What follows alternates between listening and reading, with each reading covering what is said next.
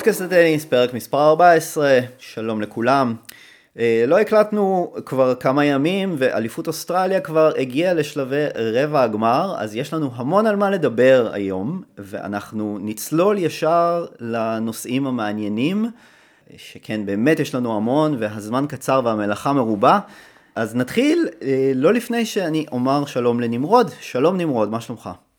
בסדר גמור ארז, אני שמח שלימדו אותך נימוסים בברלין ואתה סוף סוף אה, מברך אותי כמו שצריך. אה, הלו, גוטן מורגן, ו- וזהו. זה כמו שאני יודע להגיד בגרמנית, סתם אני יודע עוד כמה דברים, אבל אנחנו לא, לא נשוויץ עכשיו בידע הרב שלי. לא, אנחנו נדבר על טניס. נדבר על טניס, בוא, בוא נעשה את זה ארז, אני חושב שזה יותר מעניין. כן, אז, אה, אז לצערנו, פני הטניס ביומיים שלושה האחרונים היו קצת שונים ממה שראינו בתחילת התחרות. חזרנו לראות תמונות שהזכירו לנו את הטניס משלהי 2020, של טניס מול יציאים ריקים. אני חושב שזה היה בכלל מאוד ביזארי במשחק של ג'וקוביץ', אה, ג'וקוביץ' ופריץ. ש... שפשוט אה, גירשו שם את הקהל ממש בסוף המשחק, אני חושב שזה היה באמצע הסט הרביעי, זה באמת משהו, אני לא חושב שאי פעם ראיתי, זה בהחלט היו תמונות, תמונות נדירות. כן, play suspended, בגלל שאנחנו מגרשים את כל האוהדים מהיציאה. ואני חושב גם שבאוסטרליה שם לקח להם קצת זמן להתאפס על, על העניין הזה, אנחנו ראינו שבהתחלה הם בכלל לא היו ערוכים לזה, אז זה ממש היה כזה לשחק מול, באמת באווירת נכאים כזאת, כאילו עכשיו, ב, ב, ביום יומיים האחרונים הם הוסיפו את, ה, את, ה, את הסאונד המלאכותי, את העידוד המלאכותי אחרי נקודות, פתאום יש כזה סאונד ב, ב, ביציעים של... של מחיאות כפיים, אבל בהתחלה לא היה את זה בכלל, וכל מה שיכולנו לשמוע זה ג'וקוביץ' שואג שם ב, בסרבית ובהד מטורף כשהוא מנצח שם את הסט החמישי. כן, אני, אני חייב להגיד שקצת, שקצת יותר אהבתי את זה, כי זאת בסוף האווירה שהשחקנים משחקים בה, זה שמשמיעים לנו, הצופים בבית, מחיאות כפיים אה, מומצאות כזה, כמו צחוקים בסיטקום. אני יודע, זה, זה תורם קצת לא, לאווירה שלנו, אבל בסוף לשמוע את השחקנים עצמם, כשהם עכשיו חובטים, כן, הם שומעים את ההד מהכיסאות, להם זה, זה, זה באמת מת. והיה נחמד לראות את זה ככה אותנטי, אבל בסדר, עכשיו כן. אנחנו כמו באליפות ארה"ב עם, ה, עם הסאונד של המחיאות כפיים. הכי מצחיק אותי, ראוניץ', כן, במשחק של ראוניץ' וג'וקוביץ', כל פעם שהוא חבט אייס, אז היה כזה מחיאות כפיים סוערות. את מי זה כזה מעניין שראוניץ' מכה אייס? כן, שאתה חובט לו, שאתה ככה אה, אה, מוחא לו כפיים, אבל בסדר, שיהיה. כן. טוב, אז התחלנו, התחלנו עם ג'וקוביץ' באמת, אז בוא, בוא נדבר עליו, בוא נדבר על מה שקרה איתו בשני המשחקים האחרונים, אז הוא נפצע באמצע המשחק בסיבוב השלישי מול פריץ. אה, הוא איבד שם יתרון של 2-0, ועדיין הצליח בסופו של דבר לנצח את הסט החמישי. אה, מול ראוניץ' הוא גם לא היה נראה בשיאו, אבל גם לא היה ברור כל כך אם הוא יעלה למשחק, כן או לא, בסוף הוא עלה למשחק, ובאופן לא מאוד מפתיע הוא היה נראה, אה, לא, לא, לא, שוב, לא בשיאו, אבל המצ'אפ שלו מול ראוניץ' הוא פשוט כל כך, אה, יש לו, אני חושב, המאזן head to head ביניהם הוא 12-0 לטובת ג'וקוביץ' לאחר המשחק הזה. ו... וכן, וג'וקוביץ' ניצח שם בארבע מערכות, הוא כן השמיט את המערכה השנייה, והיה נראה לרגע ש... שזה אולי פתאום יתהפך, אבל ג'וקוביץ' התעשת, ובאמת, ברגע שמתפתח שם אה, ראלי, וחשוב גם להגיד, אני חושב שראוניץ' גם כן לא היה ב-100% כשירות, כן הייתה לו איזושהי בעיה עם הקרסול. אה, אבל זה קצת היה לא כוחות בכל כל פעם שהתפתח שם ראלי שהיה טיפה יותר ארוך משלוש, ארבע, חמש מכות, אז באמת היה שם יתרון, יתרון מובנה ומובהק לג'וקוביץ', והוא ברבע הגמר, שוב, באליפות אוסטרליה, בטורניר הבית שלו. כן, אני, אני לא יודע אם אתה זוכר, אבל כשחזרנו מפגרת הקורונה לארצות הברית, ראוניץ' שהיה נראה בכושר נוראי פיזית, הוא היה ממש אה, שמן, לא נעים להגיד, אה, ואני חושב שהוא עדיין לא הוריד את כל המשקל, אני איכשהו מרגיש יותר בנוח לדבר על משקל של טניסאים גברים, על, על טניסאית. פעם אחת עשיתי את זה על, על סרינה ו... וחטפת תגובות. אחרי כן. התגובות אני לא עושה את זה יותר. כן. אבל ראוניץ' לא, לא נראה כזה טוב. צריך להגיד, אה, שזה גורם לי לטעות מה יהיה אחרי שהוא יפרוש מטניס מקצועני. יש לנו כבר כמה, יש לנו ניסיון עם כמה טניסאים שאחרי שהם פרשו הם הפכו להיות, אה, אה, להיראות פחות כמו ספורטאי על בוא נגיד, יבגני כן. קפלניקוב, שהוא עבר לשחק פוקר אחרי שהוא פרש מטניס, גם גידל איזה בטן. אבל לא משנה, אנחנו לגמרי סוטים פה מהנושא. כן. ג'וקוביץ' באמת בניצחון מול פריץ, הוא נפצע בתחילת המערכה השלישית, כלומר כשהוא הוביל 2-0, אה, ובהתחלה הוא ממש סבל, תפס את הצד, פרצוף אה, מבואס כזה, טיפול רפואי, כל הדברים האלה, ואחרי שהוא ניצח הוא עשה שני דברים. א', הוא שאג את השאגה הזאת שסיפרת עליה, אה, מול היציעים הריקים, שהדהדה מהכיסאות, וגם הוא התראיין ליורוספורט ואמר, אני חושב שזה קרע בשריר, ככה זה מרגיש לי, אין לי שמץ של מושג אם אני בכלל אעלה למשחק הבא, עם הניסיון שלי בטורנירים עם פציעות כאלה, אני לא תמיד מתאושש טוב, אני לא יודע מה יקרה. אה, ובעצם הוא, זה קצת הזכיר את המסיבת עיתונאים של נדל העגומה הזאת לפני תחילת הטורניר, שנדל אמר, אני לא מתכוון לפרוש, אבל להגיד לכם שאני שמח וטוב לב, אני לא, אין לי מושג מה יקרה, אני לא, לא מרגיש כל כך טוב וזה מצב מבאס וכולי. אה, ג'וקוביץ' עוד היה, כלומר הוא באמת לא, קשה לדעת על המקום מה, מה החומרה של הפציעה, כן, גם בהתחשב בזה שהוא המשיך לשחק. אה, מול אחרי המשחק מול ראוניץ' הוא אמר שהוא לוקח משככי כאבים מאוד חזקים, אנחנו יודעים שהוא לא התאמן שלשום, אה, לפני המשחק עם ראוניץ'. רב הנסתר על הגלוי, אנחנו לא יודעים איך ג'וקוביץ' יעלה ברבע הגמר, זוורב הוא יריב הרבה יותר קשוח מראוניץ', שגם יכפה על ג'וקוביץ' הרבה יותר נקודות ארוכות מהקו האחורי. אה, ג'וקוביץ' הוא טיפה בסימן שאלה. אה, כלומר, זה שהוא הצליח מול ראוניץ', שזה מיל שחקן כזה שאתה יכול לנצח אותו בלי הרבה נקודות ארוכות, זה לא אותו סיפור כמו לנצח את מה שמסתמן כרגע כדרך של ג'וקוביץ' לתואר, זה זוורב, דימיטרוב ברבע, בחצי הגמר, אה, ואז נדל או, או, או ציציפס או מדוודב בגמר. או רובלב. אם הוא באמת, או רובלב, כן, כן, גם הורדתי את, את אסלן קרצב כן. מהרשימה הזאת. הלוואי שיהיה לנו גמר של קרצב נגד רובלב, כן, כן אבל... לא, אנחנו עוד נדבר על קרצב לא מעט בהמשך. כן, כן, אבל בכל מקרה, אם אה, ככל שהפציעה של ג'וקוביץ' תמשיך להטריד אותו, אפילו אם בעצימות אה, בינונית, בואו נקרא לזה, הוא בבעיה.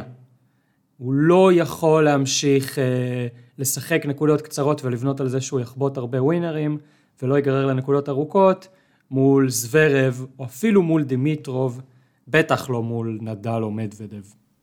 כן, אה, אני, אני מסכים איתך לגמרי, אני רוצה אבל כן שנדבר קצת גם על כל ה...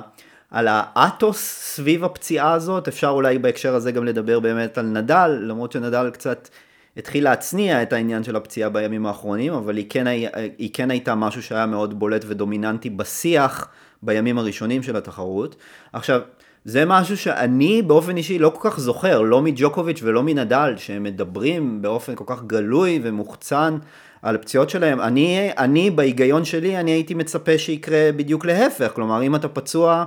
אז תסתום את הפה, כאילו אל תדבר על זה, אתה לא רוצה לתת ליריבים שלך את האינפורמציה הזאת ושהם יוכלו לנצל את זה ושהם גם יבנו על זה שאתה תגיע חסר ביטחון וכולי וכולי, ומה שאנחנו רואים פה במיוחד מהצד של ג'וקוביץ' זה שהוא, הוא, כאילו, זה היה נורא מצחיק במסיבת עיתונאים שלו אחרי המשחק מול ראוניץ', אז הוא התחיל במשפט של אני לא רוצה להגיד אה, מה בדיוק אה, הסטטוס של הפציעה שלי, אני יודע שאתם רוצים לדעת את זה, אבל בסופו של דבר יוצא שבמשך רבע שעה, אז הוא לא אומר בדיוק מה הסטטוס של הפציעה, אבל הוא מדבר רק על הפציעה.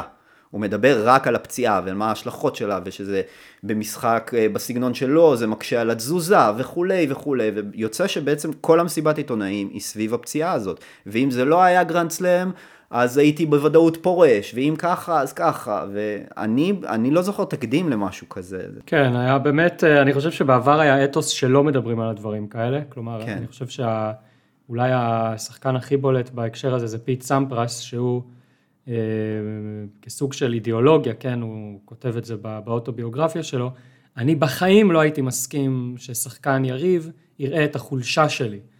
אני הייתי מסתיר אה, כל דבר, ואני חושב שבדיעבד הוא סיפר שלגמר מול פטריק ראפטר בווימבלדון ב-2000, היה לו אז איזה, היה לו חוזה, אם אני לא טועה, עם נייק, והנעליים היו לא מתאימות, היה שם איזה סיפור, והם גרמו לו לכאבים מאוד מאוד חזקים בכף הרגל. עד לרמה שכל פעם שהוא הוריד את הנעל, זה גרם לו לצרוח מכאבים. אף אחד לא ידע על זה שום דבר, כלום. הוא עלה למשחק מול רפטר, אה, שתי מערכות צמודות, ואז ברח עם השלישית והרביעית. אפשר היה לדמיין שאם רפטר היה יודע שסמפרס פצוע, אולי הוא לא היה מתייאש כל כך מהר, אולי הדינמיקה של המשחק הייתה שונה, אבל נראה שהאתוס הזה באמת אה, קצת חלף, אולי זה גם קצת, אני לא יודע, זה סתם ממש ספקולציה, בגלל ה... שאנחנו חיים בעידן של רשתות חברתיות, אה, אנשים רגילים, פשוט התרגלו להיות הרבה יותר גלויים. כלומר, סמפרס התיישב מול המיקרופון אחרי כל משחק, אבל חוץ מזה, לאף אחד לא היה מושג מה קורה איתו ביומיום. אנחנו חיים היום בעידן שונה, אבל באמת, אני... זה מעניין. כן, אני לגמרי מסכים איתך, וכמו שאמרת באמת, אז המשחק הבא של אה, ג'וקוביץ', מחכה לו בעצם אלכסנדר זוורב, שאני חושב שלא הזכרנו אותו עד עכשיו, אה, גם בפרקים הקודמים שדיברנו באליפות אוסטרליה, ואני חושב שבניגוד להרבה מאוד גרנדסלמים קודמים, אז וורב מגיע ככה מתחת לרדאר, בשקט בשקט, עושה את העבודה, מגיע לרבע הגמר אחרי שהוא איבד רק מערכה אחת, וזה גם כן היה המערכה הראשונה של הטורניר, כלומר בסיבוב הראשון, את שלושת המשחקים הבאים הוא ניצח באופן חלק. בלי להסתבך במשחקים של חמש מערכות, כמו שהוא תמיד אוהב בגרנד סלאמים, ולך תדע, לא יודע, הוא גם שיחק מול ג'וקוביץ' ב-ATP Cup, והוא היה לא רחוק מלנצח אותו שם. אני חושב, דבר ראשון, שאתה לגמרי צודק שהוא מתחת לרדאר. אני חושב, ראיתי בטוויטר, אני לא זוכר מי פרסם את זה, אה, כזה צילום מסך של התמלולים מהמסיבות עיתונאים של זוורב. אף אחד אפילו לא שאל אותו שאלות. כלומר, הוא, הוא כזה לא מעניין, אני לא יודע אם זה בגלל התחושת אה, מיאוס אולי קצת ממנו, בגלל כל האירועים של סוף השנה שעברה, עם, ה, אה, עם האקסיט ש, שהתלוננה שהוא היה אלים כלפיה, אולי אנשים מנסים להתרחק ממנו, אני לא יודע, אבל אם נדבר על מה שקורה על המגרש, זוורב הצליח לצמצם, כלומר הוא היה ידוע לשמצה בגלל הכמות העצומה של השגיאות הכפולות. ובעצם בארבעה משחקים עד עכשיו, הכי הרבה שגיאות כפולות שהוא חבט במשחק זה היה שש מול מנרינו, ממוצע של שתיים למערכה. אם אתה נדל זה לא כזה טוב, אבל אם אתה זוורב זה אחלה. בשאר המשחקים הוא חבט פחות משתי שגיאות כפולות, פחות משש שגיאות כפולות, סליחה, לכל משחק. באמת הפסיד אה, רק מערכה אחת. והוא עם הטניס שלו, כלומר הוא, הוא יודע מי הוא, כמו קיריוס אמר על עצמו, לקח לי הרבה זמן אה, שיהיה לי נוח בתוך האור שלי, כן? אז לזוורב נוח בתוך האור שלו, הוא מהקו האחורי שם, עומד, חובט, יכול לחוות אה, שמונה שעות, אין לו שום בעיה, והמגרש המהיר נותן לחבטות שלו, שהן בדרך כלל לא החבטות הכי אמיצות בסבב, איזה זץ ככה נוסף, ויכול להיות שזה מה שמביא אותו לרבע הגמר בכזאת קלות, ויש לו סיכוי ממש טוב להגיע לגמר. כלומר מול ג'וקוביץ' עם הפציעה, שוב הסימני שאלה וכולי, אה, הוא הולך לכפות על ג'וקוביץ' נקודות ארוכות מהקו האחורי, כמו שאמרת, כמעט ניצח אותו ב-ATP Cup, אה, ובחצי הגמר מסתמן אה, דימיטרוב או, או, או קאסיק. כן. או אסיק. כן. כן, יש לו פה סיכוי לא רע ל... לעוד פריצת דרך, בוא נקרא לזה. כמובן, לא נכתיר אותו לפני שזה קורה, ובהחלט קורה כאן משהו. בהחלט, בהחלט, ואני חושב שאולי זה, אולי זה רבע הגמר הכי מסקרן, אני חושב, זוורב מול ג'וקוביץ' מכל, אה, אה, טוב, לא יודע אם הכי מסקרן, אבל יש פה פוטנציאל לטניס הכי טוב, אולי. לא יודע. אמ, בכל מקרה, יש לנו ארבעה רבעי גמר מאוד מעניינים, ואני חושב שבכולם יש סיפור מעניין. בוא, בוא באמת נמשיך. אז עכשיו זה כבר קצת נראה כמו כזה, אה, כמו השלג שירד בברלין שבוע שעבר, זה נראה כמו חדשות מאוד ישנות, אבל טים, אז היה לו משחק אחד אה, מדהים מול קיריוס, שהוא צלח אותו בסופו של דבר, אחרי שהוא כבר היה בפיגור 2-0, והוא עמד בפני שבירה בפתיחת המערכה השלישית, הוא הצליח לחזור מזה ולנצח את המשחק. היה שם משחק מטורף, אבל באמת מפאת קוצר זמן, אני לא יודע עד כמה כדאי שנרחיב עליו, כי בסופו של דבר טים עולה למשחק הבא שלו מול דימיטרוב, ומפסיד שם בשלוש מערכות חלקות, ועם 6-0 במערכה השלישית. משהו שלא ציפינו לו כלל וכלל.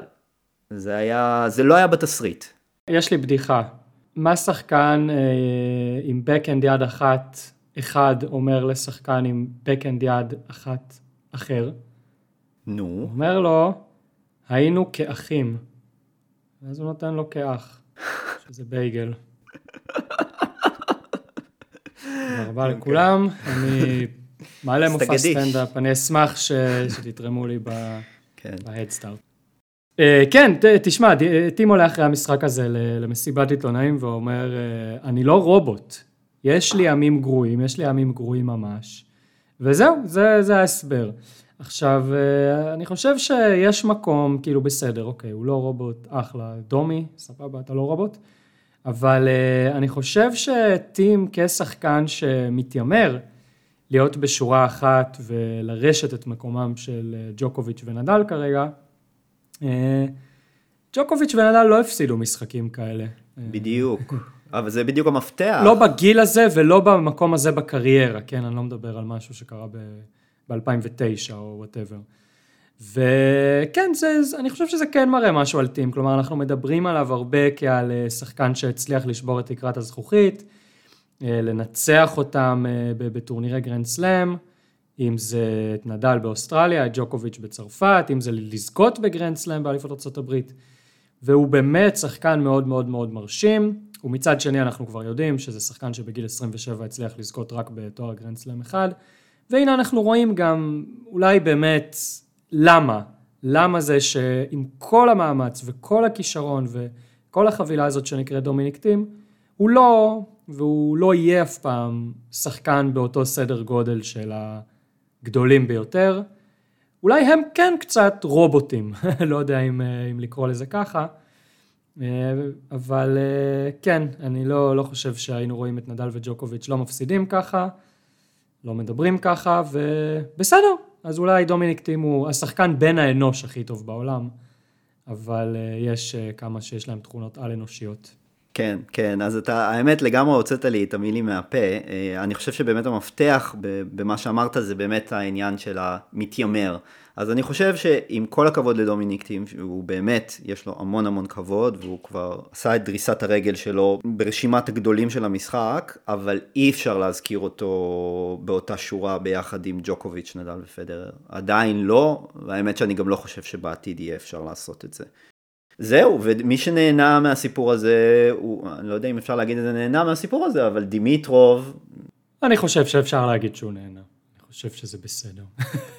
כן, אבל שוב, הוא ניצח, אני חושב, בזכות, לא, לא לגמרי בחסד. לא, דימיטרוב שיחק מאוד יפה. הוא כן, שיחק מאוד בדיוק. יפה, ואם נסתכל, דימיטרוב לא הפסיד אפילו מערכה אחת עד עכשיו בטורניר. בעצם, אה, יש כמה שחקנים שהעפיעו לרבע הגמר בלי להפסיד מערכה, שזה דבר די יוצא דופן. נדל, רובלב, רובלב ודימיטרוב. ודימיטרוב, כן. כן. אה, לדימיטרוב היה קצת מזל, כי בסיבוב השלישי אה, קרניו בוסטה פרש אחרי אה, מערכה ומשחקון, אבל הוא ניצח בסיבוב הראשון את צ'יליץ', אה, ועכשיו את טים. יפה מאוד, כלומר אה, דימיטרוב באמת שחקן אה, מאוד מאוד סימפטי, מאוד אהוב, גם בא ככה ברוח טובה, כלומר רוח הנעורים הקיריוסית, אבל בלי להיות אה, את מי נעודד? ראש תחת. את מי נעודד? כן. אה, היה סיפור לדימיטרוב? כן, אני, אני קרוע, באמת. אני כל כך אוהב את דימיטרוב, באמת, וזה... אבל מצד שני, יש לנו... מתי פעם אחרונה קרה ששחקן שמדבר עברית שוטף הגיע לרבע גמר גרנד סלאם? רגע, שוורצמן לא מדבר עברית אתה רוצה להגיד לי? אני חושש שלא. אה, מישהו סיפר אפילו בתגובות ש... לאחד הפוסטים בעמוד ש... שהציעו לו לשים תפילין, להניח תפילין אחרי איזה משחק, והוא סירב משום מה, הוא, הוא, הוא ממש מתנהג, גם לא מדבר עברית, גם, אה, לא לעניין, גם, לא לעניין. גם הוא ספורטאי טוב, כן. ממש כאילו הוא לא יהודי, מאוד מוזר. טוב, ארז, אה, אני, אני חושב, יש לנו פה, אה, הזכרת, הזכרנו, אני חושב כבר איזה שמונה פעמים את אסיק, אסלן קרצב, שהעפיל אה, לרבע הגמר מול אה, גריגור דימיטרוב. אנחנו היינו מספיק ברי מזל כדי לראיין כאן את שלום גבאי, אה, שהיה המאמן של אסלן בישראל, בשנים שבהן הוא צמח בישראל.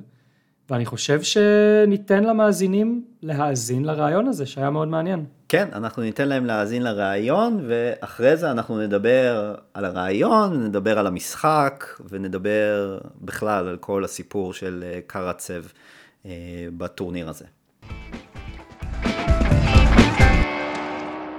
נמצא איתנו שלום גבאי, שלום הוא אה, היה במשך שנים רבות ממאמני הטניס הבולטים בארץ, אני יודע להגיד שהוא אימן לפחות שניים מהטניסאים הכי בולטים שצמחו כאן, על אחד מהם נדבר היום זה אסלן אסיק קרצב, שהעפיל אתמול לרבע הגמר באליפות אוסטרליה, בגיל 27, בהופעה הראשונה שלו אי פעם בהגרלה ראשית בגרנד סלאם.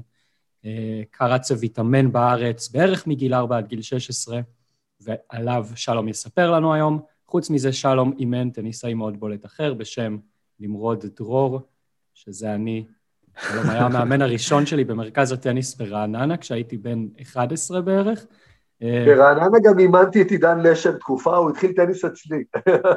וואלה, אז, אז גם וואלה. עידן לשם, שהוא טניסאי בינוני, וגם אבל... אותי, אה, שאני טניסאי על. אני חשוב לי להגיד שעידן לשם התחיל אצלי, אבל את הקריירה בנה אצל מאמן בשם רון בקר. סגור, סגור. אנחנו נגיד עוד משהו, עוד שני דברים אולי על שלום, חוץ מזה שבידחתי פה את הבדיחה על עצמי, אני טניסאי מאוד גרוע, אבל אמ, שלום גם מנהל את אה, קבוצת הפייסבוק פורום הטניס הישראלי, נדמה לי שזאת קבוצת הטניס הכי גדולה כיום אה, אה, בפייסבוק הישראלי. וחוץ מזה, שלום הוא בן אדם מאוד מאוד צנוע, והתנאי שלו להתראיין אצלנו היום היה שהוא א', נותן קרדיט לאנשים אחרים שאימנו את אסיק יחד איתו, הוא לא לוקח קרדיט בלעדי, ודבר שני, הוא לא מתכוון ללכלך על אף אחד, למרות שיש, אם אתם קוראים את התגובות בפייסבוק ובכלל להצלחה של קרצב, אתם תראו המון המון תגובות על זה שזה פספוס ענק של הטניס, ואנשים צריכים אה, אה, להיות אה, מפוטרים ולעזוב את העבודה שלהם, ויש פה הרבה מאוד אשמה, ושלום לא מוכן להיכנס לזה, אני חושב באצילות נפש רבה, ולכן אנחנו גם לא הולכים לשאול אותו שאלות של מי אשם ואת מי צריכים לתלות, אנחנו נתמקד בצדדים של מה קרה, והצדדים החיוביים של איך מגדלים שחקן ברמה כזאת ואיך מגיעים להישגים כאלה. אז אה, שלום לך שלום, תודה שאתה איתנו, אנחנו היי. מעריכים את זה מאוד. תודה רבה שאתם מעריכים אותי. תודה, תודה שאתה אה, פה, אנחנו מאוד שמחים שאתה כאן. בהחלט. אני חושב שנתחיל לגמרי בבסיס. מה שאנחנו יודעים על, אה, על אסיק, ממה שאתה כתבת בעצמך בפורומים שונים, הרעיונות איתו זה שהוא נולד ברוסיה, עלה לישראל בערך בגיל שלוש, ובערך מגיל ארבע מתחיל להתאמן אצלך. אה, והוא התאמן בארץ עד גיל 16, אני מבין שהיה באמצע איזה ניסיון אה, אה, לעבור לרוסיה, ובגיל 16 הוא עובר לרוסיה באופן סופי, בגלל היעדר תמיכה. בגיל 12 הוא הספיק להיות מדורג ראשון בארץ לגילאים האלה. הוא לא התקבל לאקדמיה בעצם, או שניפו אותו מסגל האקדמיה, אולי תוכל להרחיב על זה יותר, היו טניסאים אחרים שזכו לתמיכה, וכשהוא ואבא שלו הבינו שהם לא הולכים לזכות לתמיכה מקיפה מאיגוד הטניס, הם בחרו לעבור לרוסיה, אה, ומאז אה, דרכיהם של אה, קרצב ושל איגוד הטניס הישראלי ושל ישראל בכלל די נפרדות. אז אני אשמח אם תיקח אותנו מההתחלה, כלומר, אתה מאמן אותו מגיל צעיר, האם הוא טניסאי בולט, איך הוא היה, ספר לנו. כן. לפני שאני מאמן אותו בגיל צעיר, למעשה אסיק הגיע למרכז הטניס יפו לפי הערכה שלי סביב גיל שלוש וחצי. בגיל הזה, באותם שנים, אה, הורים פשוט היו מביאים ילדים אפילו ברמה של אה, עגלות, אה, משאילים מחבט טניס וכדור מהמשרד, ולוקחים את הילדים לשחק להשתעשע בקיר, לגלגל כדורים לקיר. ולמעשה גם אסיק הגיע כמו כל הילדים הקטנים האלה, עם אבא שלו, השאיל מחבט מהמשרד והתחיל לגלגל כדורים בקיר. באותם שנים היה מאמן בשם ולדימיר רבינוביץ', שהוא למעשה עבד עם השכבת גיל הקטנה, מה שנקרא אה, מיני טניס או פיתוח מוטורי, ובאיזשהו שלב הוא מזהה אותו בקיר, כי ולדימיר עבד מגרש צמוד לקיר. וולדימיר מדבר עם אבא ומשכנע אותו להביא אותו לטניס, ולמעשה המאמן הראשון שלו בטניס היה לא אני, אלא ולדימיר רבינוביץ'.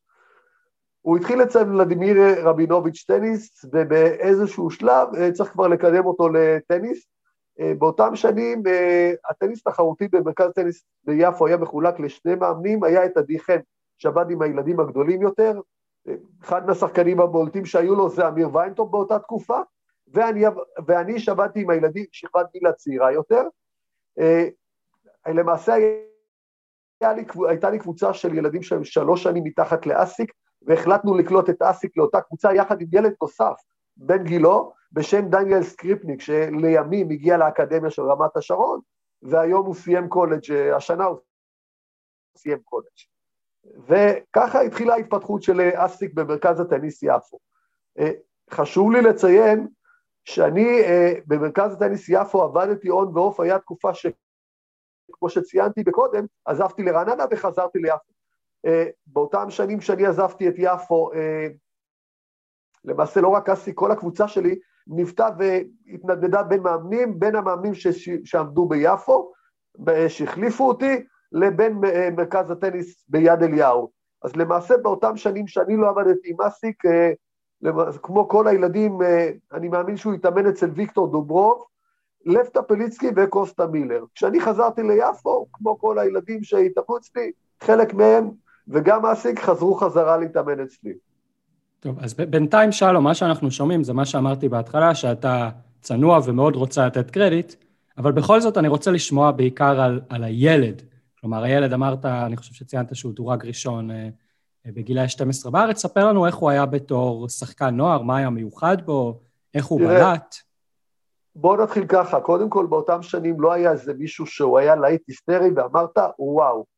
היה קאדר של ילדים טובים, שנתון 98, 93 היה קאדר, מי שזוכר, דור, אה, דור בלפר, דניאל סקריפניק, סמיון ברזנברג, היה עוד דניאל אחד מאשדוד שהתאמן אצל ירון כהן, ובר בוצר שנתון 94.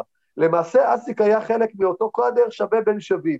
במקרה באותו, באותה תחרות באליפות ישראל בגילאי 12 הוא לקח, כן, אבל זה לא אומר שבתחרות אחרות הוא לא היה מפסיד לאותם, לאותו קאדר.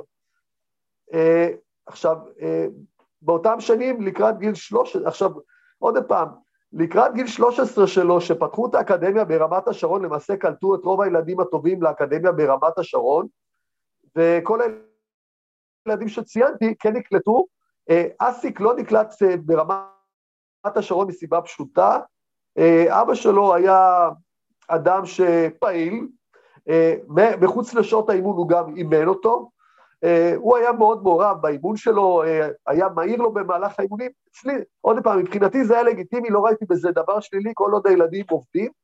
אה, חלק מהמאמנים לא אוהבים את הרעיון הזה שהורים מתערבים יותר מדי, ולמעשה אני חושב שזה היה הסיבה שסיננו אותו להתקבל לאקדמיה, כי לא רצו להתעסק עם הורים שמעורבים מדי.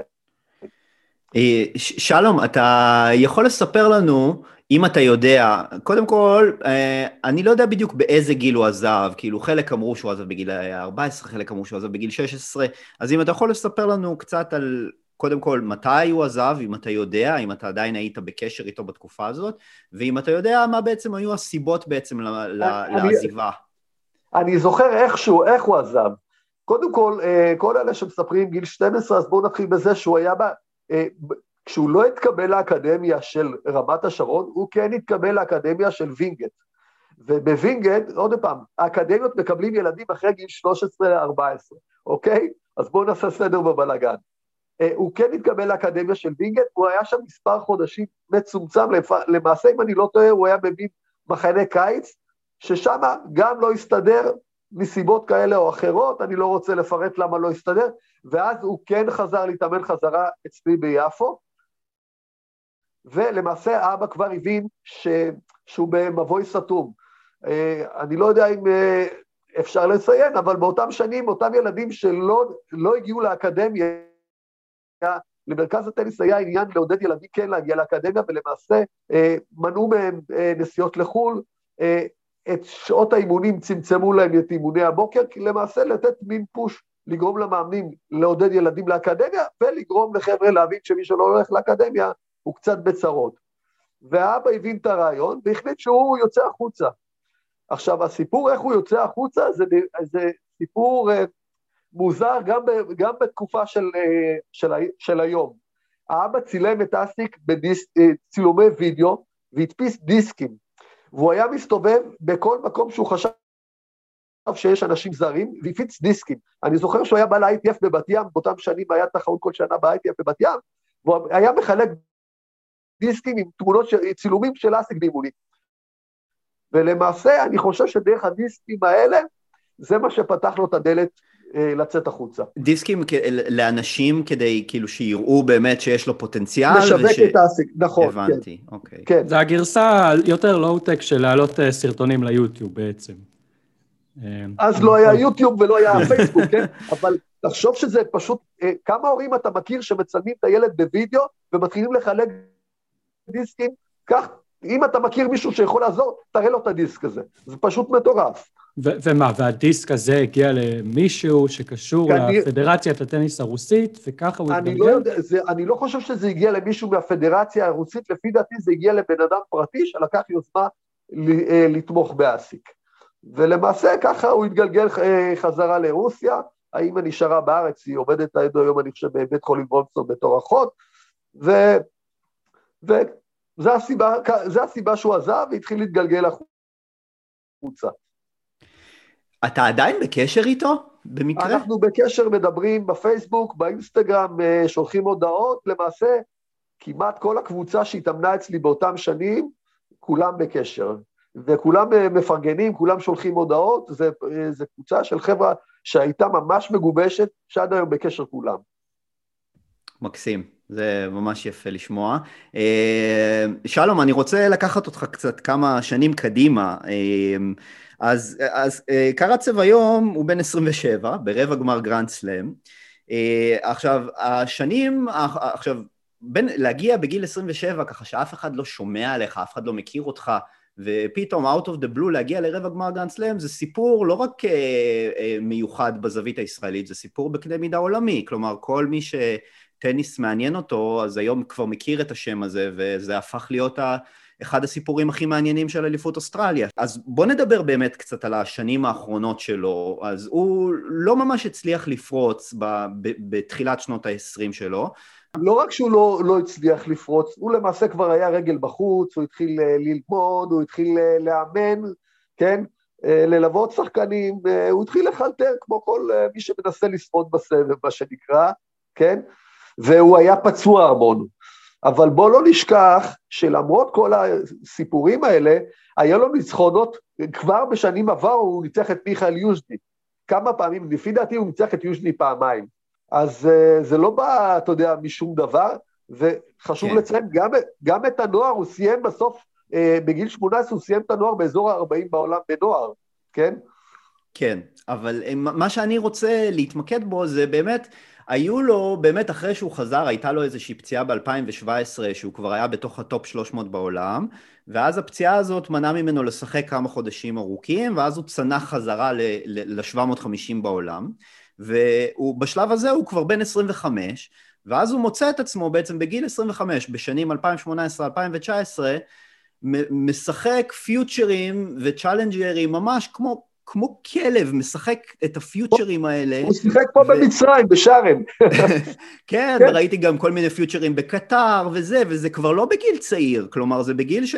ששחקנים בשלב הזה כבר, אני לא מכיר הרבה טניסאים, בטח לא בישראל, שאחרי גיל 25, אולי אמיר ויינטרוב הוא קצת יוצא מהכלל בסיפור הזה, שבאמת ממשיכים לשחק אחרי הגיל הזה ולתת לעצמם עוד צ'אנס. אז מה, לא יודע, מה היה יוצא דופן פה בעיניך, ש, שגרם לו לא באמת יודע, להמשיך? אני לא יודע, אני אגיד לך את האמת, אה, אני לא יודע אם זה יוצא דופן, יש הרבה שחקנים אה, בגילאים האלה שמכוח האנרציה ממשיכים בסבב. אתה תראה אותם בתחרות במצרים, חבר'ה אפילו בני שלושים, שממשיכים, איך הם ממשיכים? הם פשוט לוקחים לעצמם שחקנים צעירים יותר, הם מלווים אותם, לוקחים כמה גרושים וגם בעצמם משחקים. ומקווים אולי שיום אחד יקרה איזה נס ומשהו יתחבר. וזה מה שהיה עם אסיק. הוא המשיך בסבב, לפי דעתי, מכוח האנרציה. בארץ אין מצב כזה ששחקן ימשיך בסבב מכוח האנרציה, לפי דעתי גם אחרי גיל 20. אה, כן, למרות שהנה, נגיד אנחנו כן רואים את עידן לשם היום, הוא כבר לדעתי בן 24, והוא עדיין כן ממשיך, הוא אמנם, הוא יותר מנסה... כן, אבל, אבל עידן, עידן לשם אה, לא דוגמה טובה, אני אגיד לך גם למה. אה, עידן לשם למעשה היום אה, גם נתמך בזכות זה שהוא שחקן דייוויס, אבל תאר לעצמך שעידן לשם היה היום בן 24 בתקופה שהיה לך נבחרת דייוויס עם הראל לוי, נועם אוקון ואנדי ויוני, אז היית מבין שעידן לשם לא היה ממשיך, כנראה. כי הוא לא היה שחקן גביע דייוויס, ומכוח האנרציה אני לא בטוח שהוא היה ממשיך. אבל אתה יודע, קודם כל אני מאוד מקווה שעידן לשם ימשיך ויקרה איתו משהו, אבל כן, יש הרבה שחקנים שממשיכים מכוח האנרציה. שלום, יש לי שאלה אחרת אה, בנושא אחר לגמרי. אה, צפיתי במשחקים של אסלן מול, אה, מול שוורצמן בסיבוב השלישי ומול פליקס בסיבוב הרביעי. הוא משחק טניס מאוד מאוד מאוד אגרסיבי. מול שוורצמן הוא חבט איזה 50 ווינרים בשלוש מערכות, משהו ממש יוצא דופן. מצד שני ראיתי משחקים שלו ביוטיוב בעיקר, מהשנה שעברה, הוא שיחק נגד וברינקה בצ'לנג'ר בצ'כיה למשל. נראה שהסגנון שלו לא היה כל כך התקפי. אני רוצה לשאול, מה, כלומר, מהניסיון שלך, איזה מין שחקן הוא היה כנער, איזה, איך היית מתאר את הסגנון שלו באופן כללי? איך מפתחים שחקן כזה, הוא לא מאוד גבוה, שמסוגל לשלוט ככה בנקודות, להכות ווינרים. אה, ספר, ספר לנו קצת על, ה, על הסגנון שלו, איך הוא כשחקן. תראה, אה, הוא לא מאוד גבוה, אבל תמיד הוא היה חזק ביד.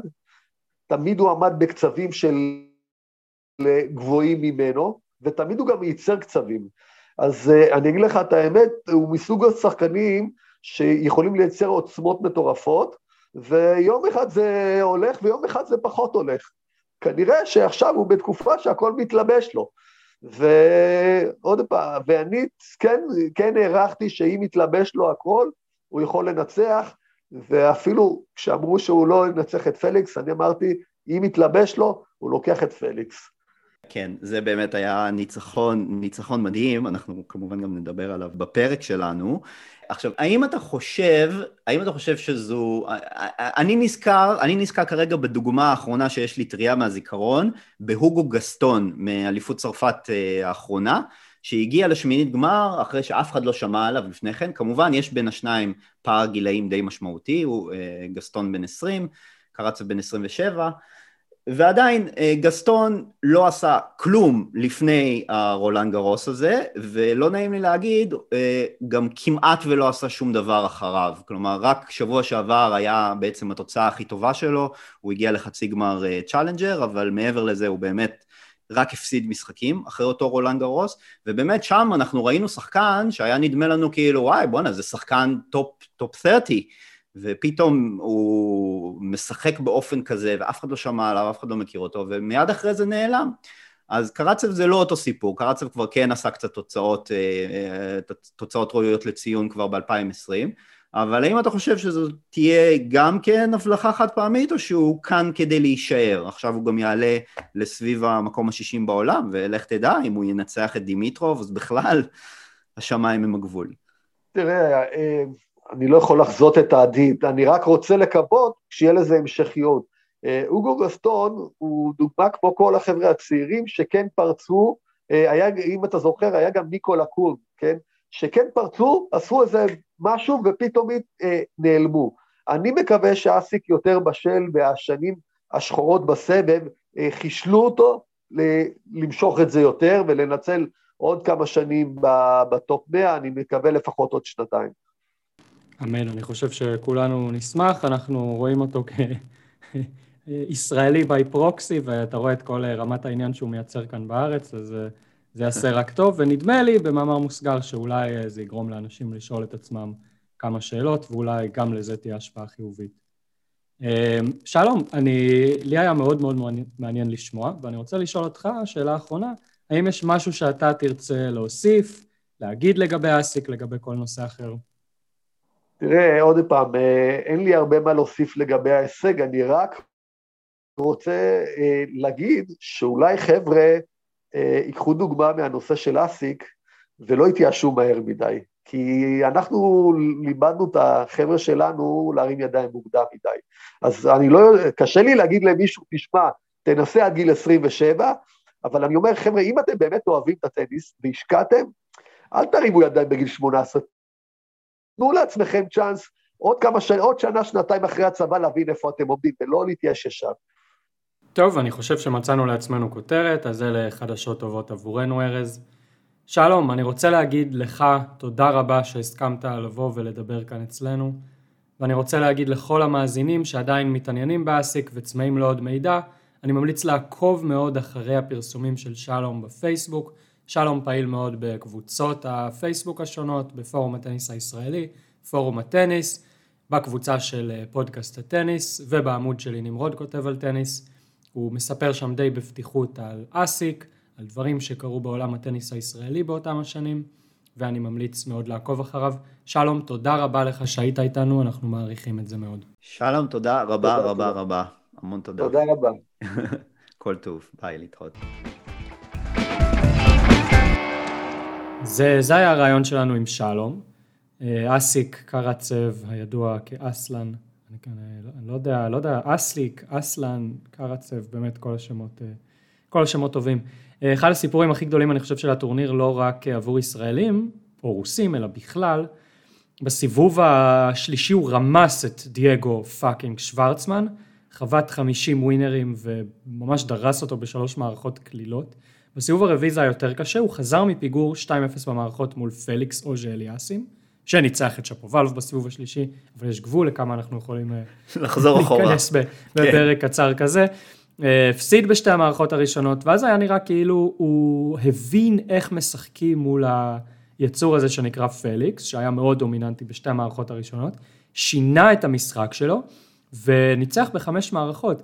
עכשיו חשוב להגיד שזה היה משחק החמש מערכות הראש... הראשון בקריירה שלו, אה, והוא ניצח בו מפיגור 2-0 מול שחקן שמדורג במקום הנדמה לי 19 בעולם לפני תחילת הטורניר, top 20. אה, בשמינית גמר הראשונה שלו בגרנד סלאם, כלומר באמת, באמת סיפור מדהים.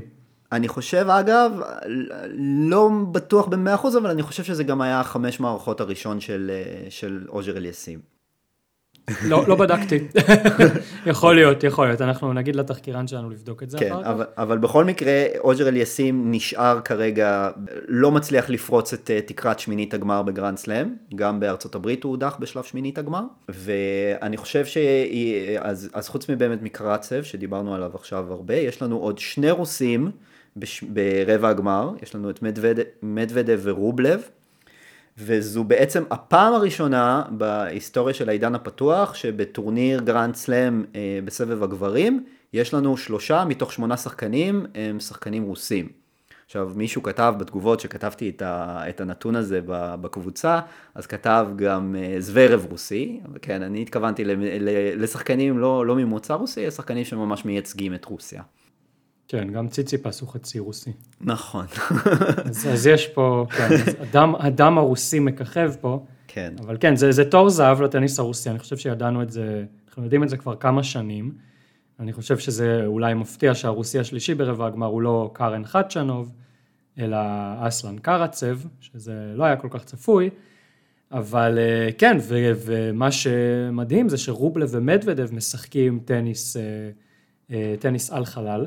רובלב עדיין לא הפסיד אפילו במערכה. מדוודב הפסיד שתי מערכות מול אה, פיליפ קריינוביץ', אה, אבל סיים בבייגלח במערכה החמישית. אה, התעצבן שם על המאמן כן. שלו, המאמן של, של מדוודב ידוע כאחד המאמנים הכי מוצלחים בסבב, נדמה לי הוא זכה בתואר מאמן השנה לפני שנתיים, ומדוודב צעק עליו בצרפתית אגב, הבן אדם יודע כמה שפות. וגירש אותו מהיציאה, הוא הלך שם בבושת פנים, כן. אבל uh, מדוודב עם הניצחון וזה מה שחשוב, והקרב בין מדוודב לרובלב יהיה מאוד מסקרן. Uh, אני לא חושב שהרבה אנשים ישימו את הכסף שלהם על רובלב, מדוודב יש לו את, את הטניס ואת הניסיון בדיוק כדי לנטרל את כל המשחק של רובלב. רובלב קצת מתקשה כשאין לו את הקצב שהוא אוהב, קצת מתקשה כשמגוונים לו את המשחק, אה, אבל, אבל לך תדע, כלומר רובלב עומד פה בפני פריצת דרך בקריירה, והוא באמת שחקן מאוד מאוד מאוד מרשים. אם יש מישהו שלא צפה בו משחק מובטחת חוויה, זה שחקן שאין לו, לו את ארבעת ההילוכים הראשונים, זה שחקן של הילוך חמישי, כן. מהנקודה הראשונה במשחק.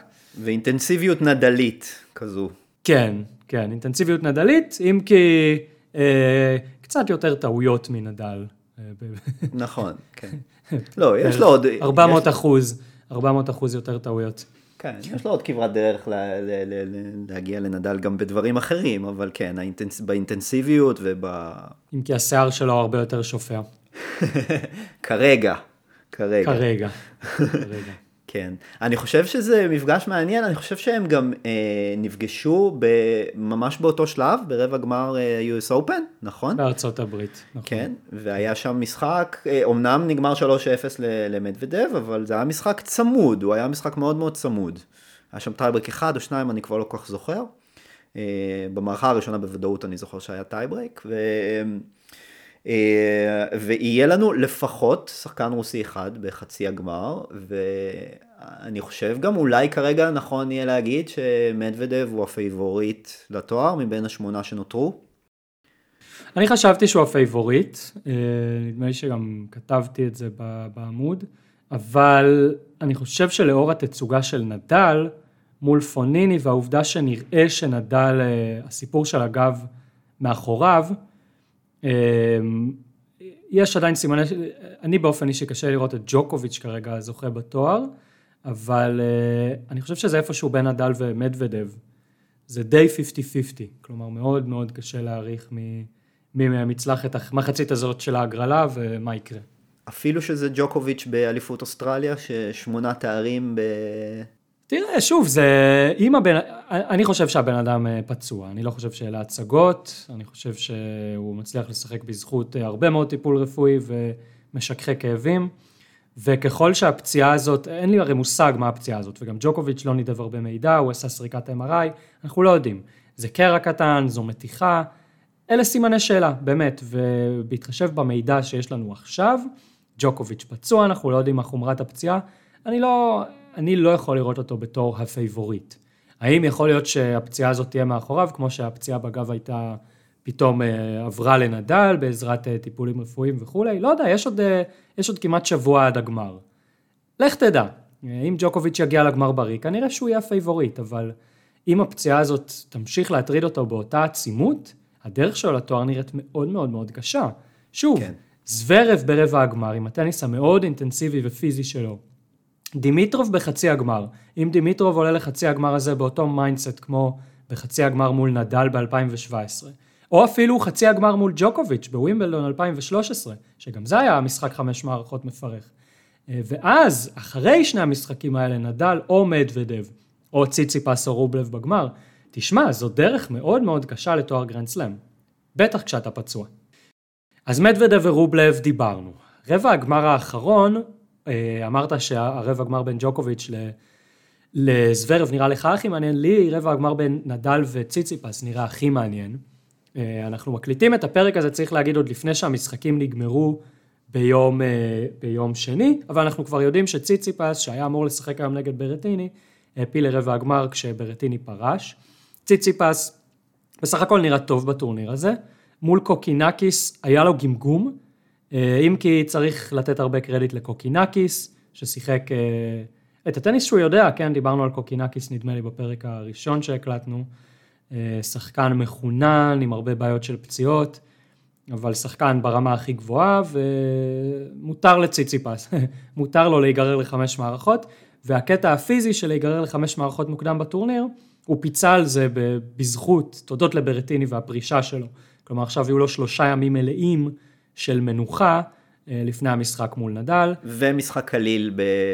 ב... בשמינית הגמר מול, אה, מול אימר. כן, מול אימר. אימר לא, לא הזיז לו יותר מדי. אה, ואנחנו זוכרים את חצי הגמר בין נדל לציציפס ב-2019. אה, נדל עשה שם, אני זוכר את הרעיון של ציציפ, עם ציציפס אחרי המשחק, הוא היה נראה כאילו פגע בו משאית, והוא אמר, הוא אמר, אין לי שמץ של מושג מה הייתי יכול לעשות אחרת. אני, אני בכלל לא, לא יודע איך, איך הייתי אמור לגשת למשחק הזה. עכשיו, מאז הוא שיחק מול נדל עוד כמה פעמים והצליח יותר, ובכל זאת זה נדל אה, בגרנד סלאם. כן, הוא הצ- הצליח יותר, אה, אתה יודע, מאשר להפסיד בקלילות כזאת אה, ובקושי להצליח אה, להציק לנדל. אה, הוא לא, כמובן, הוא לא, לא ניצח אותו, בטח לא במשחק חשוב. ניצח אותו פעם אחת על חמר דווקא. כן, זהו, זה היה במשחק היחיד. שהיה אחרי, נדל אחריו אמר, אה, זה באותה שנה אגב, ונדל אמר, נראה לי שאם הייתי משחק כמו ששיחקתי באוסטרליה, הוא לא היה מנצח היום, אבל אולי זה רק אני. אז אה, כן. אז אה, זה משחק סופר מרתק, ציציפס הוא, הוא השחקן, נדמה לי, אולי הכי, הכי מגוון בעשירייה הראשונה, עם כמה שהוא מגיע לרשת, עם הסלייסים מהבקאנד, בקאנד יד אחת כמובן, גבוה, חזק. יש לו את, ה, את נתוני הבסיס כדי להתמודד עם נדל, אבל זה לא מספיק נתוני הבסיס. ונדל נראה מעולה היום מול פוניני בבוקר, זה היה המשחק הכי טוב של נדל נדמה לי בתחרות עד עכשיו. אבל משחק סופר מעניין.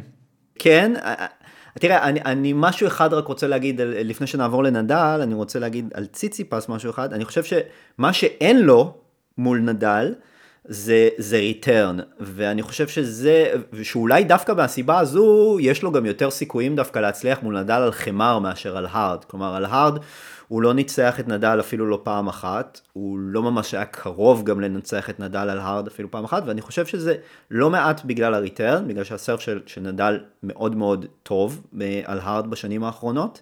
ו... והריטרן של, של ציציפס פשוט לא מספיק טוב אה, כדי להתמודד עם הסרב הזה, ובאמת אני חושב שראינו גם ממש עכשיו, לאחרונה, בטורניר סוף השנה, ציציפס לא היו לו שם כמעט שום הזדמנויות על הסרף של נדל, נדל די שייט שם כמעט בכל משחקוני, משחקוני הגשה, הוא כן איכשהו הלך שם לאיבוד בסוף הסט השני, אבל חוץ מזה זה היה משחק שהיה לגמרי בשליטה שלו. אמ, אז אני חושב, אני בתור אוהד נדל, כשאני ראיתי את ההגרלה, אני, אני בניגוד אליך דווקא הייתי די מבסוט שמי שנפל ברבע של אה, נדל זה ציציפס ולא למשל זוורב, שאני חושב שזוורב עושה לנדל הרבה הרבה יותר צרות אה, על הארד קורטס. אה, אבל אה, נחיה ונראה, זה באמת יהיה מצ'אפ מעניין. וכן, וכמו שאמרת, אז נדל באמת כבר נראה באמת שאין זכר לפציעה, אני קיוויתי גם שהוא לא ידבר עליה בכלל, אבל הוא כן ככה ציין אותה ככה כהערת אגב ב-on-court interview בסוף המשחק. אבל שוב, בשורה התחתונה, הוא, הוא, זה, זה נראה שהוא משתפר ממשחק למשחק, ולא רואים שיש לו איזושהי מגבלות על התנועה שלו. וזהו, והוא ברבע הגמר, ויש פה מקום לאופטימיות זהירה אה, מצד אה, אוהדי נדל. עכשיו, נמרוד, רציתי לשאול אותך משהו אחד, משהו לגבי, אה, משהו שנדל אמר במסיבת עיתונאים. עכשיו, אני מודה שאני לא לגמרי מבין בפיזיקה של הדברים, ואני אשמח שבתור מומחה אתה ככה תאיר את עיניי וגם את עיניהם של המאזינים.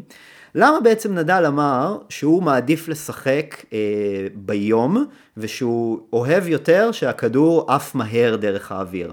כאילו אני בהיגיון שלי, אני אומר לעצמי, נדל עדיף לו שהכדור יהיה קצת יותר איטי, כי, ש, כדי שיהיה לו, בדיוק כמו על חמר, כדי שיהיה לו יותר זמן אה, למקם את עצמו נכון לפני החבטה. ושבקיצור, שיה, שיהיה, לו, שיהיה לו זמן, לתת לעצמו זמן לחבטות שלו, להגיע לחבטות של היריב כשהוא ממוקם כמו שצריך. מעניין אותי מה, מה הסיבה, למה נדל בעצם מעדיף את התנאים המהירים דווקא? כן, זאת שאלה טובה, זה כאילו ההפך ממה שהיינו מצפים אה, ספציפית מנדל. אני חושב שנדל של השנים האחרונות הוא לא נדל של 2017 אה, אפילו, זה נדל ש... שהוא מאוד אגרסיבי, נדל שאני חושב שדיברנו בעבר על זה שה-one-two punch שלו, סרב והחבטה הראשונה, הוא כיום הקטלני ביותר בסבב, אולי חוץ מזה של פדרר, אם אפשר להגיד עדיין שפדרר בסבב. אה, זה שחקן ש... שאוהב לבוא לרשת, זה שחקן שהולך על ווינרים, זה לא איזה שחקן ש... זה לא זוורב. כלומר, זוורב הוא אולי משחק היום כמו שנדל שיחק לפני חמש שנים.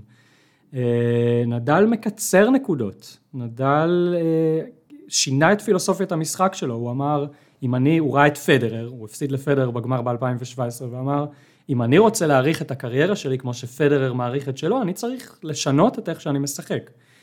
אה, אגב, חשוב להגיד שבהקשר של הפציעה בגב, נדל עוד יותר רוצה למעט בנקודות ארוכות. הוא עוד פחות רוצה לשנות כיוון חמש פעמים בנקודה ולמתוח את השרירים שלו ולהסתכן בהחמרה של הפציעה. הוא מעדיף בהקשר הזה שהנקודות יהיו קצרות. אם לא הייתה לו את הפציעה, האם הוא היה אומר את אותו הדבר? אני לא יודע.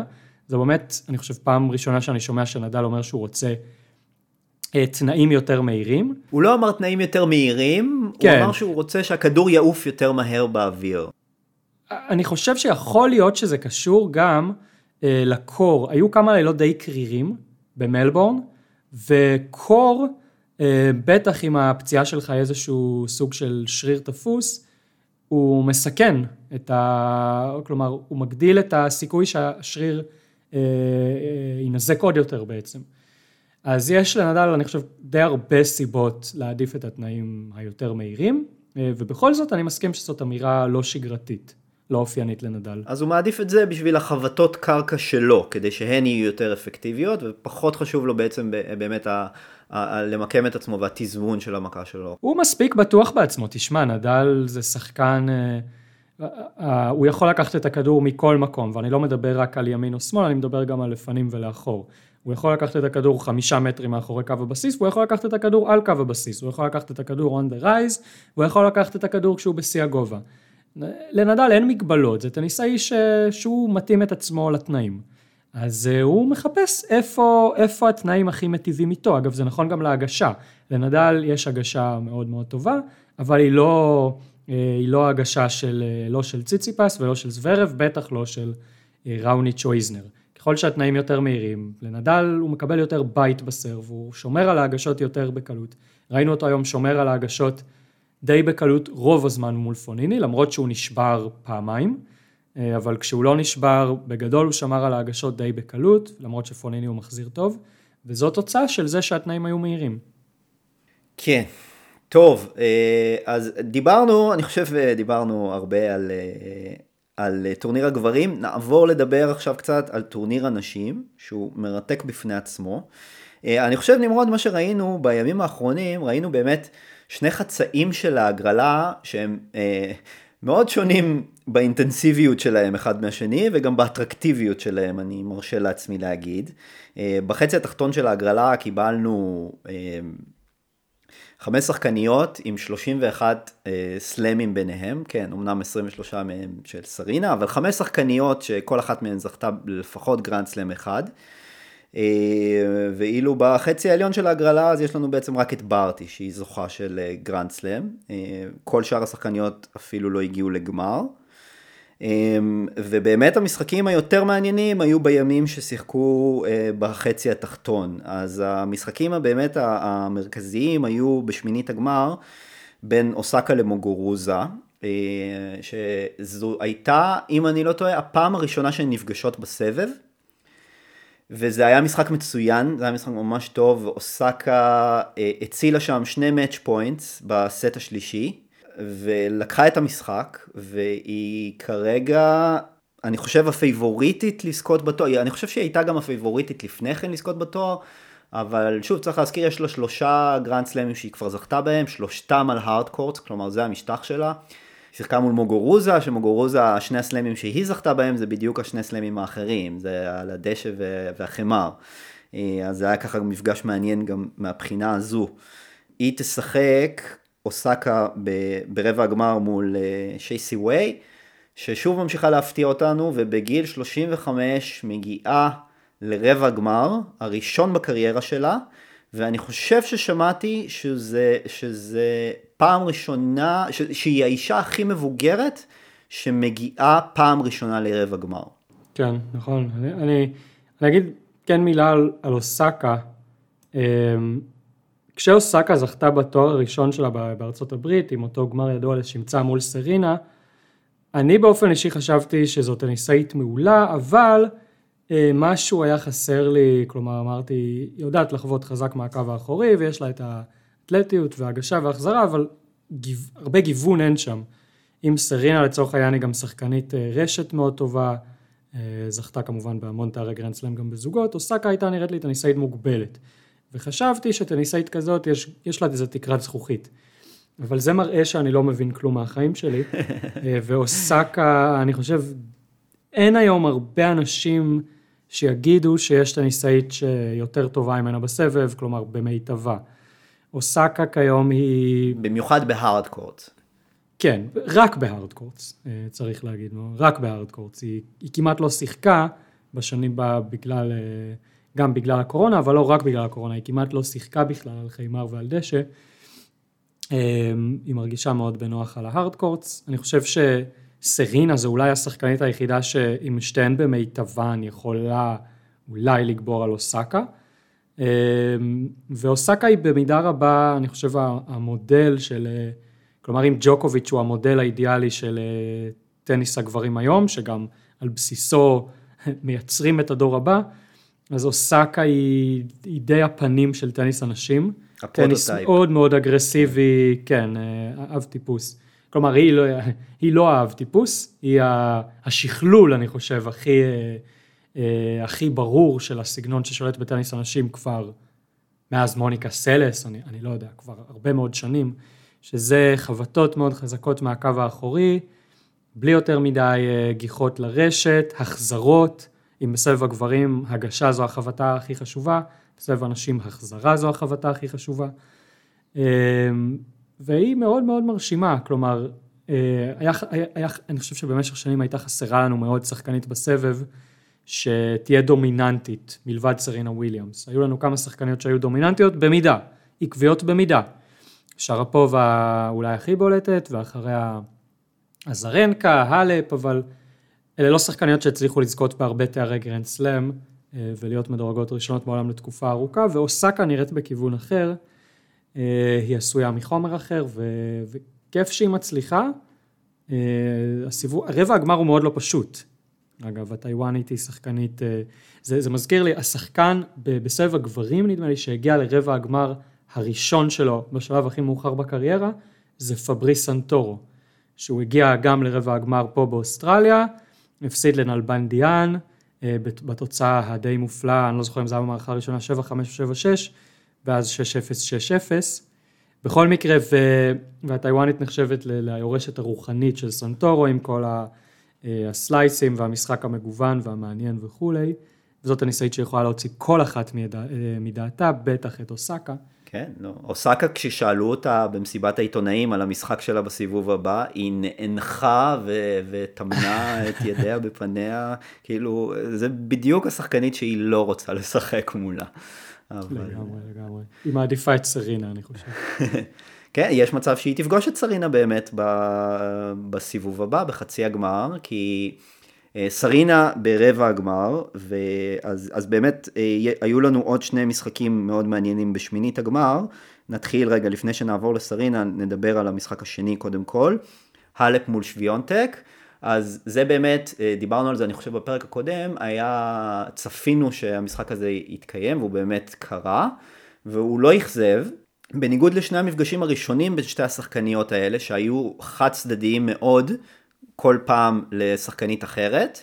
אז הפעם קיבלנו משחק מאוד מאוד צמוד, שהלך אה, למערכה שלישית, והייתה שם גם כן מערכה שלישית מאוד צמודה, התחילה בשבירה של האלפ, ומיד שוויונטק הצליחה לשבור אותה חזרה, ואז האלפ שברה שוב, ובסופו של דבר האלפ איכשהו הצליחה לשמור על ההגשות שלה עד סוף המשחק, וניצחה את המשחק הזה 6-4, היא הייתה מאוד מאוד שמחה בסוף. והיא ברבע הגמר, אמ, והיא הולכת לפגוש את סרינה וויליאמס ברבע הגמר השני, שניצחה את זבלנקה. כן, באמת, אני חושב שזה היה יום, אה, אה, זה היה אתמול, כלומר יום ראשון זה היה היום של, אה, של אנשים, שלושה משחקים יוצאים מן הכלל, גם שציפינו להם וחשבנו שהם יהיו מאוד מעניינים, ואכן שלושתם, הציפייה התממשה. במובן הזה, אגב, בכלל, הטורניר עד עכשיו הוא... הוא סופר כיפי, צריך להגיד, יש אה, כל יום, כל יום היה משחק אה, לפחות אחד אה, באיכות מאוד גבוהה. המשחק בין סרינה וסבלנקה אולי היה מבחינת איכות בסך הכל אולי הכי נמוכה מבין שלושת המשחקים האלה, וסבלנקה גם סיימה אותו עם סריה של טעויות בשני משחקונים האחרונים, ואז סימנה בסרקזם בולט לצוות שלה בקהל. יופי יופי, באמת עבודה טובה. אה, כן, חסר לה, אה, אגב, גם אה, סביאטק, שוויונטק, שהתחילה את המשחק מול האלפ כל כך טוב, גם בסוף החטיאה כמה החטאות קריטיות. אנחנו יודעים שההחטאות הקריטיות האלה ברגעי המפתח בסוף הן עולות במשחקים, אבל לשמחתן גם של שוויונטק, סביאטק, סביאטק, שוויונטק, וגם סבלנקה, הן שתיהן עדיין צעירות, שתיהן עתידן לפניהן. כן. ובמיוחד במקרה של הפולניה, אבל גם סבלנקה היא כולה בת 22, אה, כבר כאילו יש לה קוף על הגב שהיא לא מצליחה בגרנדסלמים, אבל היא מאוד צעירה. אז uh, העתיד של הטניס נראה מבטיח וורוד. וגם ויש לנו. רבע גמר בין... שוויונטק לא, שוויונטק היא, היא בקושי נגמלה מחיתולים. כן, אבל אני אומר, היא, היא גם הורידה איזשהו סוג של קוף מהגב, של הקוף של להוכיח את עצמך שאתה לא נעלם אחרי הזכייה הראשונה שלך בגרנד סלאם, שזה משהו מאוד פופולרי בטניס הנשים. זה נכון, זה מעניין. אם כי אני, היו כבר מקרים שהמומנטום קצת המשיך ואז נעלם, אם אה, נזכור את אוסטפנקו, אה, אוסטפנקו זכתה באליפות צרפת, ואם אני לא טועה, הגיעה לרבע גמר ווימבלדון מיד אחר כך. אבל זה לא עזר וזהו, לה ושם זה נגמר. להפוך כן. להיות אה, מין אה, אנקדוטה אה, שנשאלת ב-20 שאלות. אז אתה אומר שוויונטק צריכה עוד גרנד סלאם אחד, לפחות עם תוצאה כזאת, כדי להוכיח ש... אני לא יודע, תשמע, היום, מה זה להוכיח? בסבב הנשים אני כבר לא מצפה מאף אחד להוכיח שום דבר. אני מקווה ל... לעקביות, וסביאטק בעיניי היא שחקנית אה, מדהימה. כלומר, אני מאוד מאוד מאוד נהנה לצפות בה משחקת. אה, סוג של ביאתה מחדש של אה, מרטינה הינגיס. אה, הלוואי, הלוואי שנראה אותה מצליחה בעוד טורנירים ברמות הכי גבוהות. נמרוד, אני פתאום קולט, תוך כדי שאנחנו מדברים, הסלאם הבא הוא בעצם על חמר. זה קצת מצחיק, הסלאם הקודם היה ברולנד גרוס, והסלאם הבא יהיה ברולנד גרוס. איזה... כן, אנחנו כאילו חיים מוזר. באיזה יקום מקביל כזה. אם, אם רפאל נדל היה צריך לעצב עולם מקביל, אז אה, ככה הוא היה מעצב אותו. יכול להיות שרפאל נדל והקורונה עושים יד אחת. אה, אני לא, לא הייתי מזלזל באפשרות הזאת, ואני יודע כן. שיקראו לי קונספירטור ויכפישו את שמי, אבל אני באמת חושב ככה.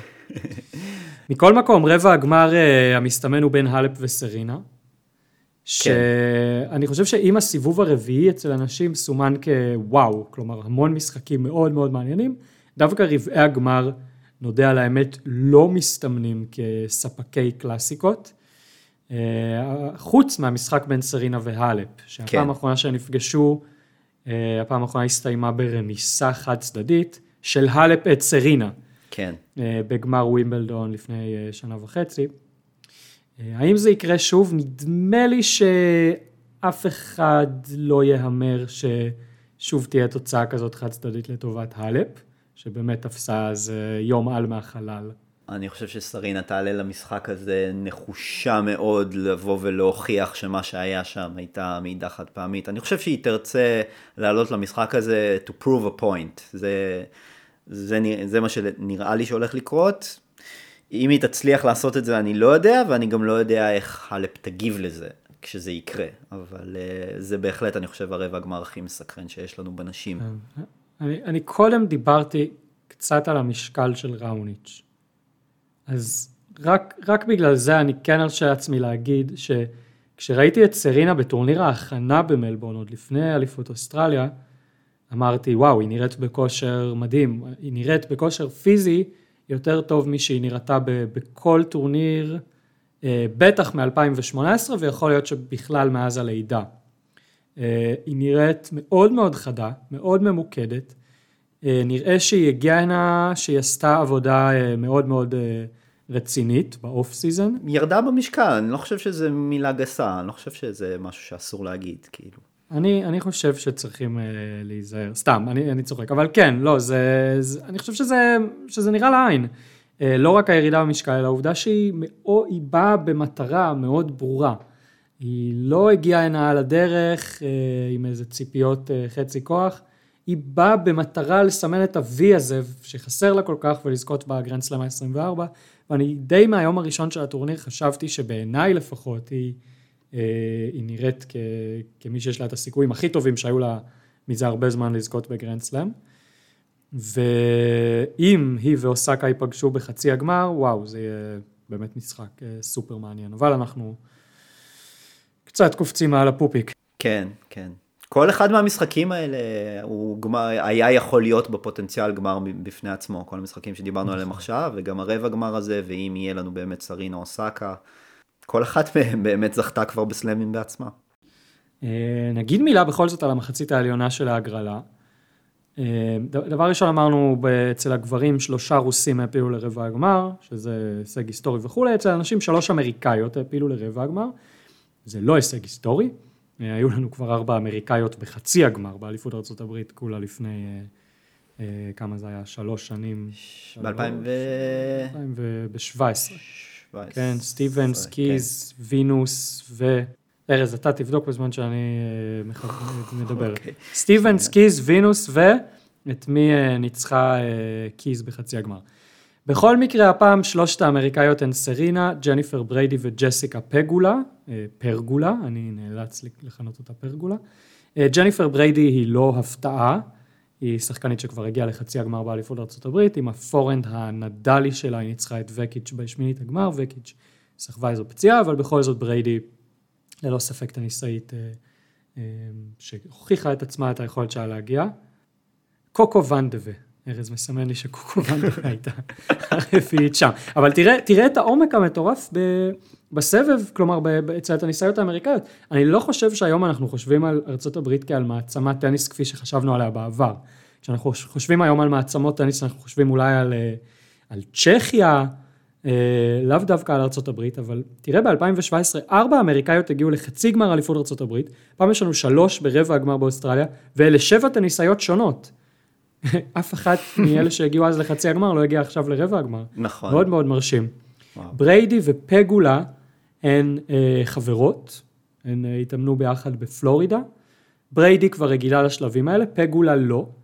אה, הסיפור המעניין אולי מאחורי פגולה, שהיא לא צעירה, היא כבר בת אה, 26, זה שהיא נצר למשפחה אה, מאוד מאוד עשירה. אבא שלה הוא איזה טייקון גז מסוג כלשהו. הבעלים של הבאפלו בילס, כן. בדיוק, של קבוצת NFL, אני הייתי כמובן צריך לעשות גוגל, מאיפה אני יודע מה זה הבאפלו בילס, אבל uh, התגלה לי אחרי שהסתכלתי בוויקיפדיה שזו קבוצת NFL אה, בינונית, שמעולם לא זכתה בתואר, אז, uh, אז יש לה עוד מה להוכיח, קצת כמו לג'סיקה פגולה, סתם, ג'סיקה פגולה, אני לא, אגיד שהיא בינונית. היא אמרה, אגב, בריאיון אחרי המשחק, שתמיד שואלים אותה על הסיפור הזה של הבילס וה-NFL וכולי, אבל היא התחילה לשחק טניס עוד אה, לפני שאבא שלה נכנס לעסק הזה, אה, והחלום שלה היה אה, לזכות בגרנד סלאם עוד הרבה לפני ש... שהיא חלמה על ההצלחה של הבאפלו בילס. ופגולה, חשוב להגיד, ניצחה בשמינית הגמר את סוויטולינה, כן, בכל זאת טניסאית אה, בעלת שיעור קומה. גם בשלוש מערכות. בשלוש מערכות, כן, משחק צמוד. אה, וסוויטולינה תלך לצלם עכשיו סרטוני טיק טוק עם גאל, והם יקוו שבאליפות צרפת הם יצליחו יותר. כן, ונסיים עם הגיבורה המקומית, עם אש ברטי, שגם מעפילה לרבע הגמר, ונראית נהדר. אז אם באמת ביום חמישי יחזור הקהל, כפי שכולנו מקווים, והיא תצליח להפיל אה, לחצי הגמר, אז uh, הקהל יהיה מאוד מבסוט, אני חושב. לגמרי, לגמרי. לא, היא, היא לא הפסידה עדיין מערכה. כן.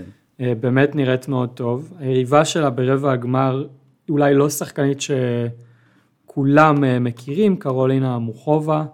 אה, הצ'כית, אחת מהצ'כיות, אמרנו צ'כיה מעצמת טניס, טניסאית שהגיעה בעבר לרבע גמר גרנד סלאם, זו לא הפעם הראשונה שלה, היא עשתה את זה בווימבלדון לפני שנתיים, טניסאית שאגב מאוד מאוד כיף לראות, יש לה טניס מאוד אה, אסתטי, נקי כזה, אה, ניצחה גם את פליסקובה בסיבוב הרביעי, אחרי שאגב היא פיגרה נדמה לי 5-0 במערכה השנייה וחזרה וניצחה 7-5, סיבוב השלישי, סליחה, בסיבוב הרביעי ניצחה את מרטנס הבלגית, שני ניצחונות מאוד מאוד איכותיים, אה, ולמרות שכל הזרקורים על ברטי, ממש אין לה ניצחון מובטח. לא ברבע הגמר ולא בחצי הגמר, שם אני מעריך שהיא תשחק מול אה, בריידי. כלומר, הדרך אה, לא קלה, למרות שבהחלט ברטי נראית טוב, נראית כמו מי שיש לה סיכוי טוב להגיע לגמר כאן. כן. אוקיי, אני חושב ש... עשינו את זה, לא? הצלחנו לדבר על הכל, הצלחנו להשלים את הפערים. אז יש לי כמה מילים להגיד אה, בכל זאת על טורניר אה, זוגות הגברים, סתם אני צוחק. ראיתי כבר, אנחנו בווידאו פה, שתדעו, וראיתי את הלב של ארץ צונח לתחתונים. כן, אנחנו לא נדבר על טניס זוגות הגברים היום.